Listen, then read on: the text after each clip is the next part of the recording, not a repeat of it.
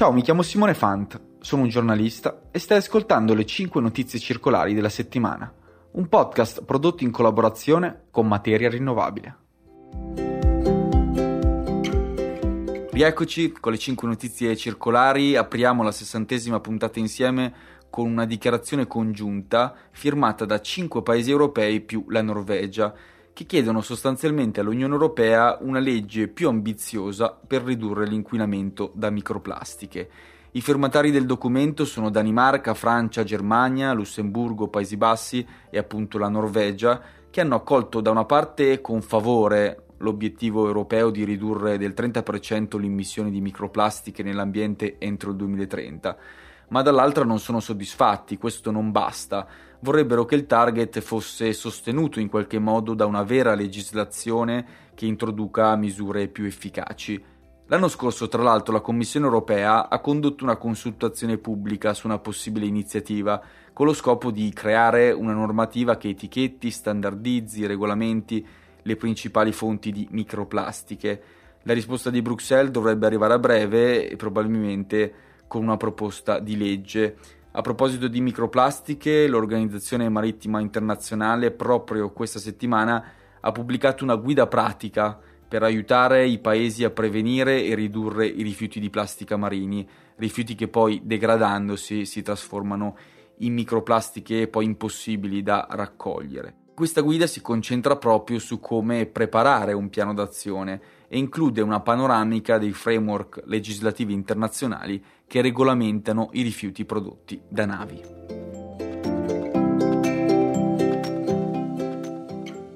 Ciao, sono Lucrezia Lenardon, digital editor di Materia Rinnovabile. Rimaniamo sull'argomento plastica, con l'Italia che punta a ridurre il littering investendo soprattutto sul riciclo.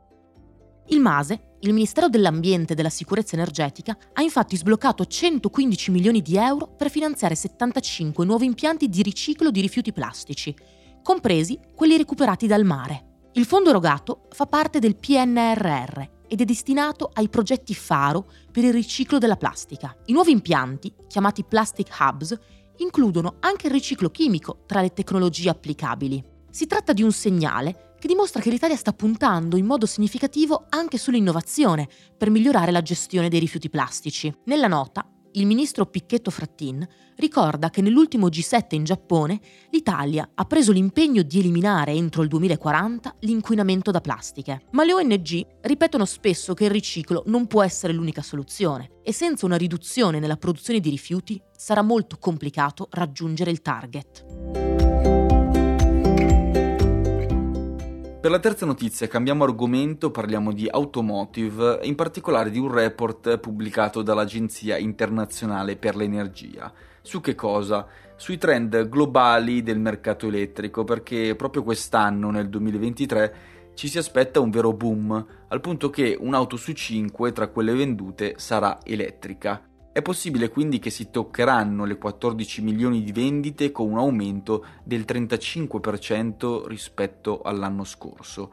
Secondo il Global Electric Vehicle Outlook però non cambieranno i mercati di destinazione, infatti la stragrande maggioranza delle nuove auto elettriche verranno prodotte ancora in Cina, in Europa e negli Stati Uniti, con la Cina che è nettamente in testa con il 60% delle immatricolazioni mondiali eh, fatte nel 2022. Ma anche l'Europa e gli Stati Uniti nel 2022 non sono andate male, hanno aumentato le vendite in maniera sensibile, allo stesso tempo si registrano anche segnali promettenti per alcuni mercati emergenti della mobilità elettrica come India, Thailandia e Indonesia.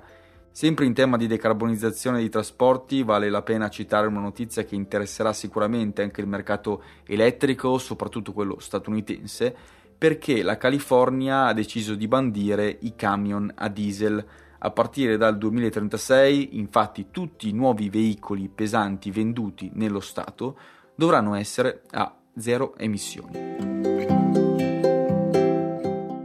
Per la quarta notizia segnaliamo un interessante reportage del Financial Times che fa luce sulla decisione del governo tedesco di riaprire una miniera ricca di fluorite, un minerale fondamentale per costruire auto elettriche. È un chiaro segnale di come la Germania voglia ridurre la sua dipendenza dalle materie prime critiche provenienti dall'estero, in particolare dalla Cina, e rendere più sicura la propria catena di approvvigionamento. Visto i rischi geopolitici di paesi esportatori come Russia e Cina, la risposta della Germania è stata quella di rivedere la sua strategia per le materie prime.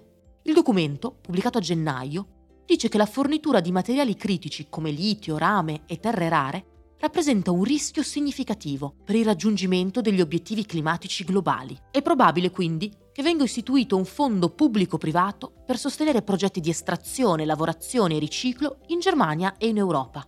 La Germania attualmente importa grandi quantità di fluorite dal Messico e la miniera, riaperta nei pressi della Foresta Nera, si crede possa diventare il più grande deposito di tutta Europa.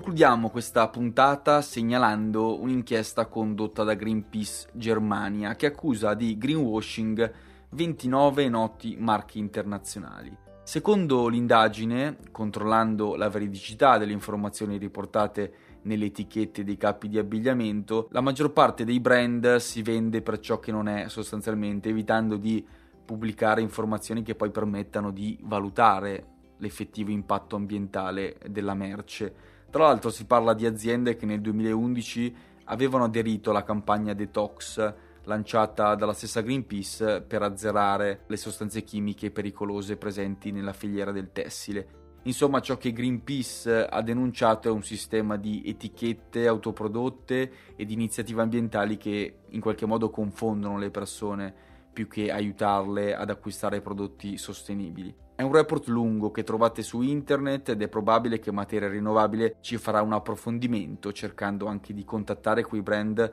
accusati di greenwashing e capire se hanno dei commenti e dei feedback su questa inchiesta.